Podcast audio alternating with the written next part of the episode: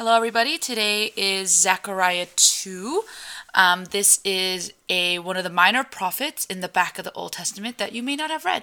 And this is actually going to happen before the events that we read yesterday in Nehemiah, but it's on purpose because if you don't know what happens in Nehemiah, this becomes a little less contextualized. And the reason why we know is actually if you go back to chapter 1, you'll see in verse 1 and verse 7 that Zechariah actually gives us two different dates. And, you know, one of the things is for us so far away from these things, when we read them, we don't really think about it.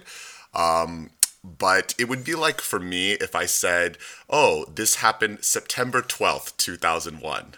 You would immediately be like, I know what's going on, right? Like something is happening. And so a lot of times, you know, when you run into those dates in the Bible, don't feel bad.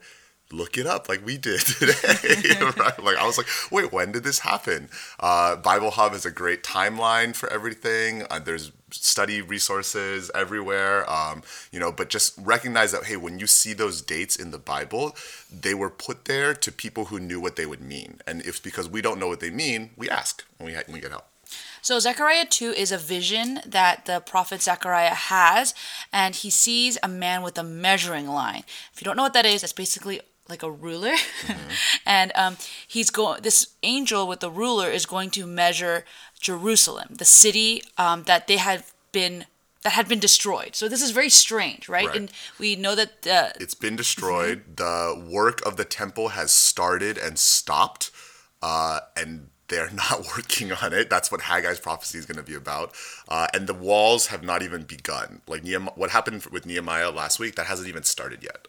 So yesterday. So Zechariah is basically getting this vision to tell to the exiles that there is something that is going to be greater that they can even imagine that's going to happen, right? In verse 4, Jerusalem shall be inhabited, and not only inhabited, also as villages without walls. As in, it's going to be so big, it's going to go beyond the scope of the walls. Just the city gates, right? And the city gates are not that large, if you look at it, a map of it. And that the wall of fire around, and now we weren't able to quite look at this in Genesis when Adam and Eve are out of the Garden of Eden. There is a flaming sword that is placed over the garden to protect Adam and Eve from living forever with sin. And here we see we see a reversal of this picture where it's not keeping them out, but this wall of fire is protecting them in. Keeping them in. And so this is a beautiful prophecy of hope to the exiles. It's telling, you know, all of these, I guess, exiled people to return back to Jerusalem, to return back to God, because He is with them. So even in verse 9, it says, "Behold, I will shake my hand over them, those who have hurt Israel and Judah, and that, you know, they will actually be destroyed by God in turn." Right. And as encouraging as this is, we also have to remember the context, which is some people are doing pretty well in Babylon. You know, Zechariah, Nehemiah, they've risen really high in the society of Babylon.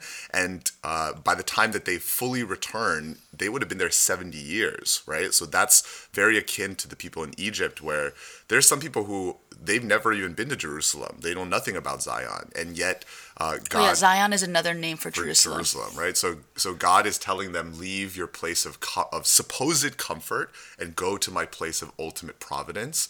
And he's showing them what that really looks like. And for those who are suffering and struggling in Babylon, super hopeful. We can return and the Lord will again dwell in our midst. We haven't read this yet, but I'm sure we will in the future. Like the Spirit of the Lord actually leaves the temple. He leaves Jerusalem. And but God here is promising that He will return. Right. And even greater than being in the temple, He'll dwell in their midst. Right. And we see this kind of dual fulfillment, which we talked about before, where we know that this will happen. They will return. And then it'll come true because Jesus will return in their midst in Jerusalem, and then there will be the ultimate fulfillment when heaven comes to earth. Right, because here we see Him saying, God saying that not only will the Judeans return, but actually all the nations will come. And so, I think just reflecting on this passage today, it's kind of a reminder of You know, when God says he wants to lead you places, and we saw that with the shepherd last week, when God says he wants to protect you, it's a good thing. Mm-hmm. It's not easy, right?